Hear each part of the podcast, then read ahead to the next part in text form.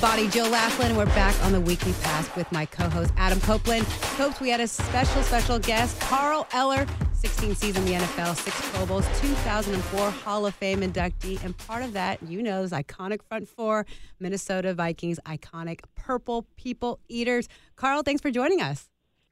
Well, I'm happy you're having me on. Now, Carl, you know, I want to talk about the Purple People Eaters. I mean, that's the all-time, you know, front four. I mean, some people may say there's also the Fearsome Four, the Steel Curtain, or even the New York Sack Exchange. But, you know, how did you feel about being a part of that? And do you kind of consider y'all the all-time greatest? Well, I agree with you on that, it being the all-time greatest. And I think that's because our reputation has grown over the years. You know, when you're playing, you really don't have a way to uh, look at, or you don't have the insight to really look at it and evaluate it. But uh, I think, according to our records, we were probably the greatest of all the times, I would think. Don't, don't you think that it becomes difficult? And I think you're making a good point. Like, when you play, it's hard to look around and say we're the greatest of all time because all time hasn't really happened yet. There hasn't been all this history made. But you guys are in the middle of playing, and even even statistical categories that are around today were not around when you guys played. They weren't keeping track of sacks. They weren't keeping track of knockdowns or Q B hits in the same way they do today. Did you guys feel like you were the best at those individual categories? Well, you know, when we play, like you say, it's hard to envision what the future holds. But we felt that we had a destination, you know, as a front four, as a four. We had a responsibility for the team, and we took that with a great sense of pride. So I think we were more concentrated on what the, the job was that we had to do and being proud of doing that job. Now, Carl, Copes made a good point. I, I did not realize this, Carl, that they didn't count sacks until nineteen eighty-two. Um, I know you're credited with the Vikings' all-time sack leader with one hundred thirty and a half. Um, it's crazy to me that they didn't start registering those sacks. Um, you may have even had more than one hundred thirty. Yeah, I think I did have more than one hundred thirty. Uh, but, yeah, they didn't even count them. And then and some of the uh, scores, well, When we, ran, when we ran as the quarterback out of bounds, mm-hmm. that didn't count, you know, to uh, as a sack. Or a number of times they would just fall to the ground, and so they didn't count those as well. Now, did they call him a sack back then, or did they just call it a, a quarterback tackle? Or, like, what was it called? They called a loss of yards, a loss of downs, mm-hmm. or something like that, but it wasn't called a sack. So when you go back, and we go back to, because you were drafted nineteen sixty-four, which would have been, what, three years before the first Super Bowl. So you're playing back in the day. I mean, you were drafted both into the A F L and to the N F L. You, you go on to play with the Minnesota Vikings, of course. Um, but you guys ended up playing in Super Bowl four. Vikings have sort of a rich history back then. Sort of, we joke about it now. They, back then, they were kind of like what the Buffalo Bills became, right? Going to four straight Super Bowls and not winning. You guys went to a number of Super Bowls, but never really got over that hump. Can you talk about those experiences? Well, uh, right now, I think there are still painful memories that I have, you know, having never won one of the four. But I felt like we were still going into the Super Bowl representing the uh, N F C, and uh, we were dominant. And uh, it was just kind of an adjustment at that time. But uh, I thought we held our own, and we held as a defensive part of the Vikings.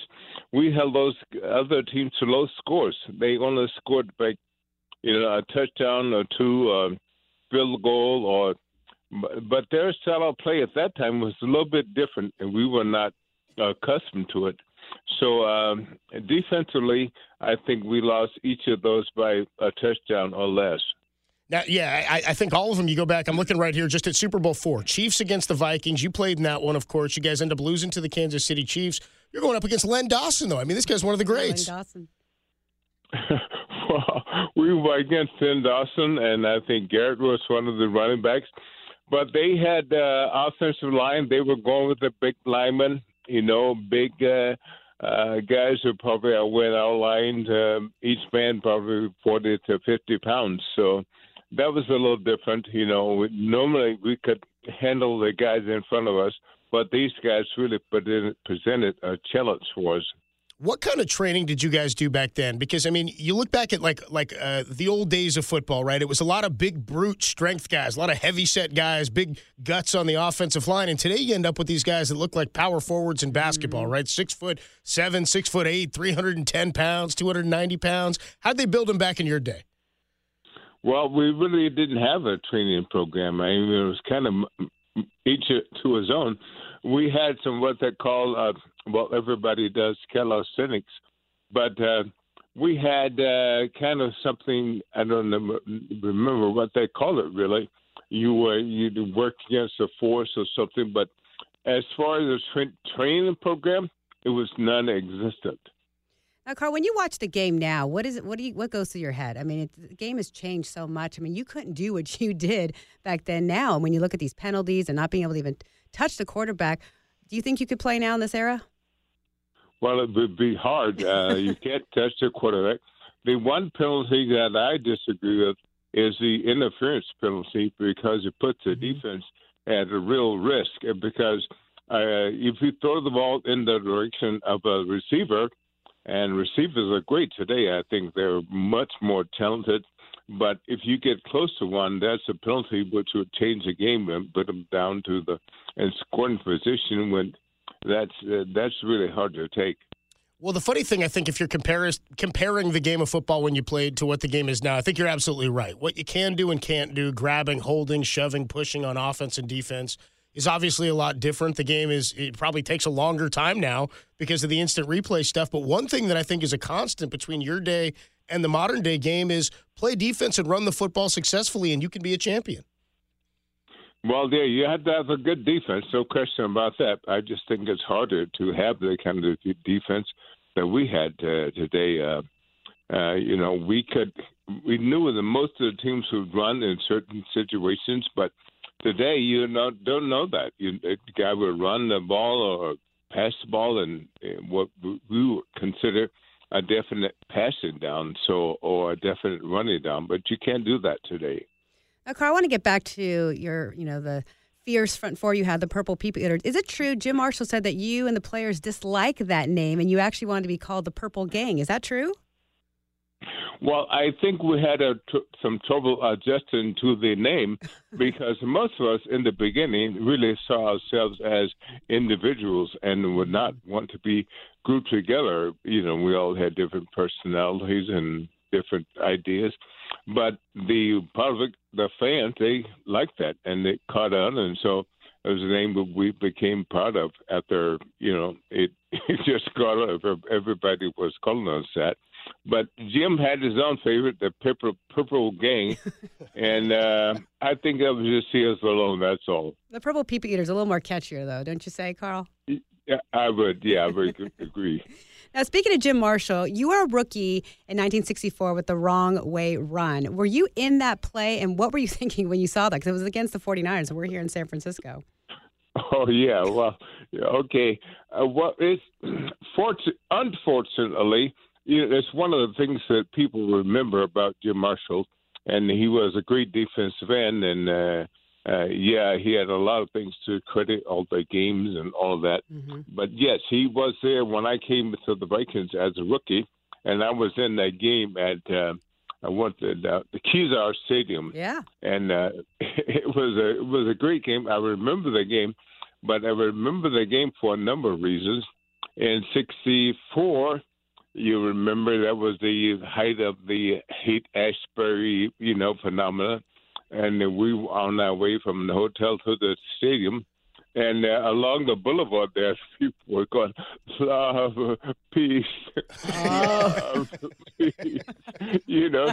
And, they, and the guys on the bus were going, kill, kill, kill, kill, you know. So it was a contrast, you know. But, but we got to the game, we got to the stadium. Uh-huh. One of the things that I think that people don't realize is that it players have competition among themselves, you know, and uh, and so we would have, like, you want to get the sack. Although you were a team, you wanted to have the sack. You wanted to build up the numbers. And and so uh, this was a game, and the quarterback, uh, I just escapes me right now. but he threw the ball out a kind of a little dump pass out to the uh, halfback. Uh, Crow, I think, was the halfback. But anyway, uh, we tackled uh, Crow near the sidelines, and Jim was kind of just chasing Crow coming around to the the opposite opposite side of the field. And the ball popped out, and Jim picked it up and just kept on running. Same you know, direction, yeah. Ran down, yeah. And so he uh, ended up uh, running uh, past the goal line. And so all I could do, I was behind him, and I stopped to think. And I thought, well, he's going to have a longer touchdown than mine because I had received the ball and got a fumble earlier in the game. My thoughts was Jim was going to have a longer recovery. It's funny because you guys end up going on to win that game, though. So it didn't even really matter.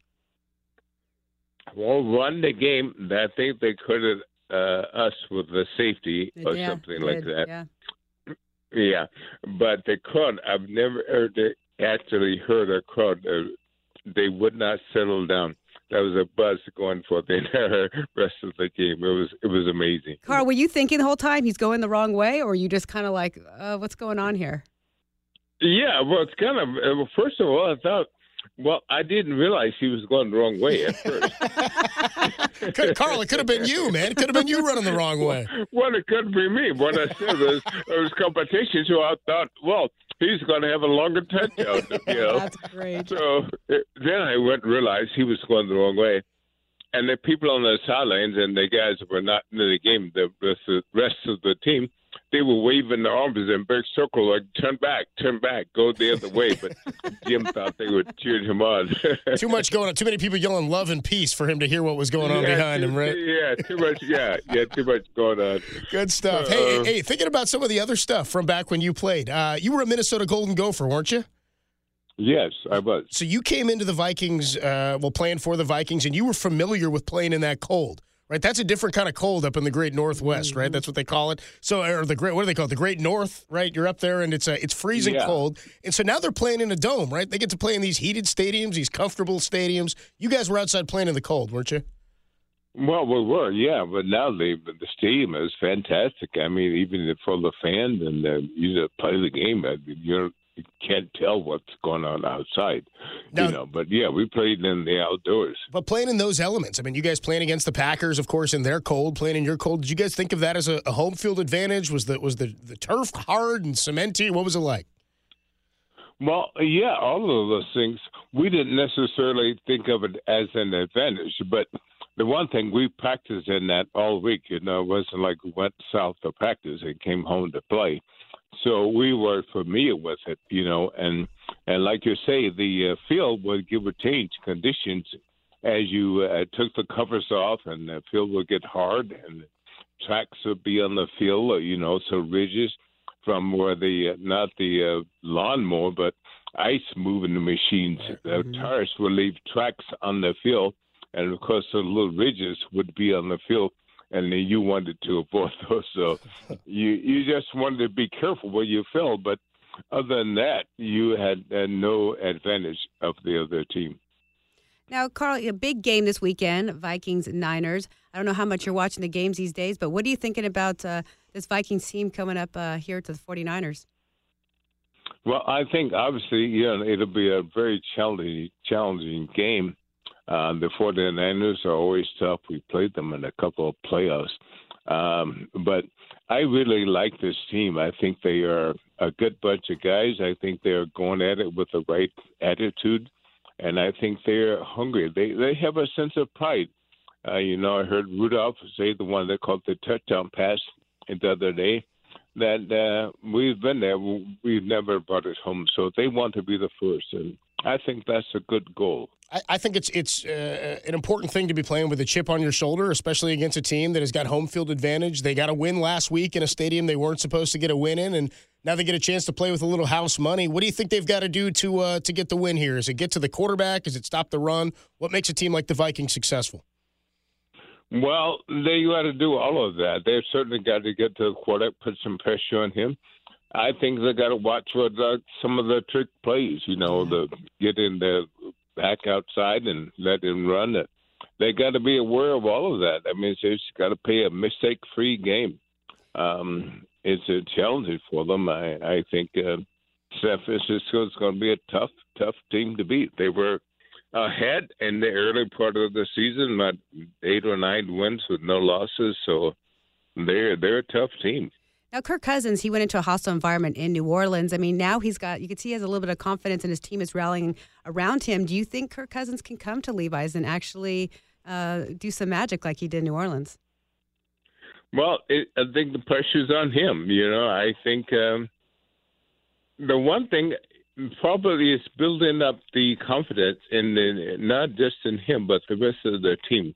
You know, that's what you need. And, you know, the guys, Thielen, uh, Diggs, I'm sure they had uh, confidence in him, but now I think they have more, you know, and the tight ends, uh, I think they know what they got to do. And I think they're all together. I think, I don't think there's any separation between, you know, Cousins and the rest of, rest of the team. And we can't let I you go. Really think, yeah, we can't let you go without a defensive question uh, for the Vikings. This guy, Daniil Hunter, fourteen sacks this year, fourteen last year. He's got a nose for getting through that offensive line, pretty much against anybody. What do you think of him?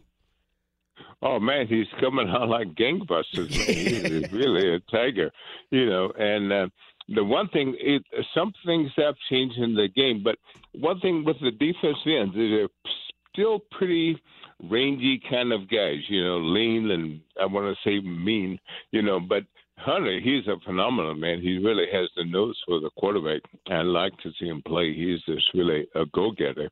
And uh, he's got a lot of help inside, too. But I think he's come on, and he's only been there a couple of years and established himself really well in that front line. Now, Carl, last thing before I let you go, can you give us a prediction on this Niners-Vikings matchup this Saturday? I think it'll be a close game, and it's hard to make a prediction. I tried to avoid that. But I think it's going to be a close game, and the Vikings will win this, and I would say by four, four points. Wow. All right. Well, that's, that's it. Well, we heard it from you, and it's such a pleasure to talk to you, Carl.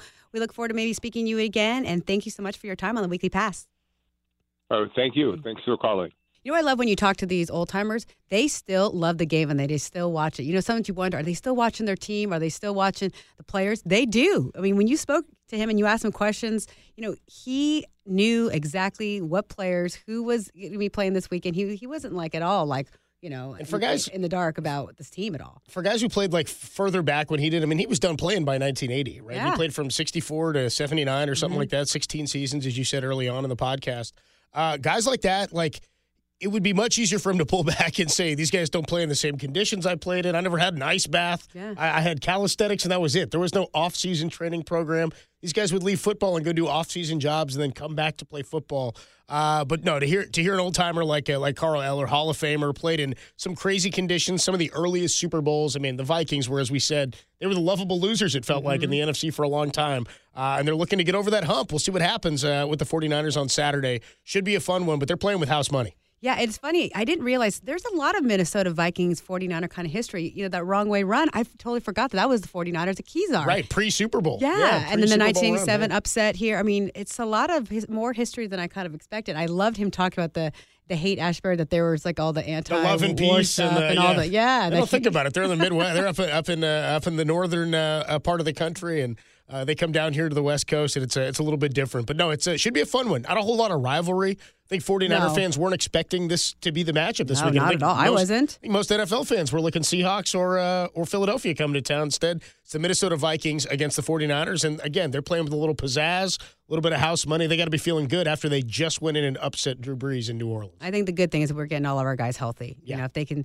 we'll see how many snaps Dee Ford and Quan Alexander can play, but I think we keep our, our defense uh healthy and try to keep him in the game. I think we've got the advantage. Well, and Adam Thielen was uh, limited in practice mm-hmm. uh, on uh, on Wednesday with a laceration on his or a cut on his ankle, stitches now, yeah, something too. like that. It had yeah. stitches, uh, something like that. So, but they played without him for the the like the whole latter and part Diggs, of the season. Right? Didn't both of them were Diggs, injured? Diggs, the been, couple, couple Diggs had been in there. No, Thielen started the year healthy, and then he only I think he missed the last.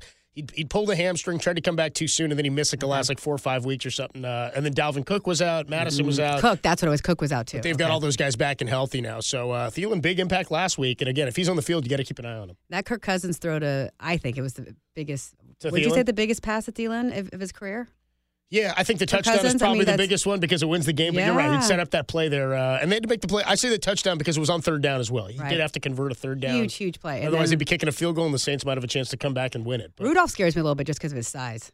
Yeah, I like the Niners linebackers, though. I think Fred Warner, Quan Alexander, those guys I dropping so, into coverage yeah. are a little bit better, I think, than maybe the Saints. We, on paper, the Niners should win this game. And the Saints' linebacking situation was was sketchy coming into that game last week. They've been banged up all mm. year. They had to go add Manti Teo. Yeah, they did. They've, yeah, been, they've been hurt in linebacking uh, anyway, and they got a good matchup there. That's why they went to Rudolph. They had him on a corner, didn't turn his head, and uh, wide open back right. in the end zone. So on paper, Niners should win, but on paper, they were they should have won nineteen eighty-seven. I'm too. with I'm with Carl, Carl Eller, though. I think it's going to be a closer game than uh, yeah, than the I spread so. says. What's the spread? Point, seven point spread. Yeah, I got I got it as a, a one possession game, maybe a four point game, like Carl said. Every game the Niners have had though has been close and tight, so I, I don't know. I Wouldn't think surprise right. me. I think Wouldn't surprise right. me. Well, again, we'll be back next week. Hope everyone had a happy New Year. It'll We're be back. Championship week, Bonnie Jo. It will we'll be. be N F L Championship Hopefully week. Hopefully the Niners are in it. Hell yeah. We're not biased at all. Thank you for joining us on the Weekly Pass. I'm Bonnie Jo Laughlin. I'm Adam Copeland. See ya.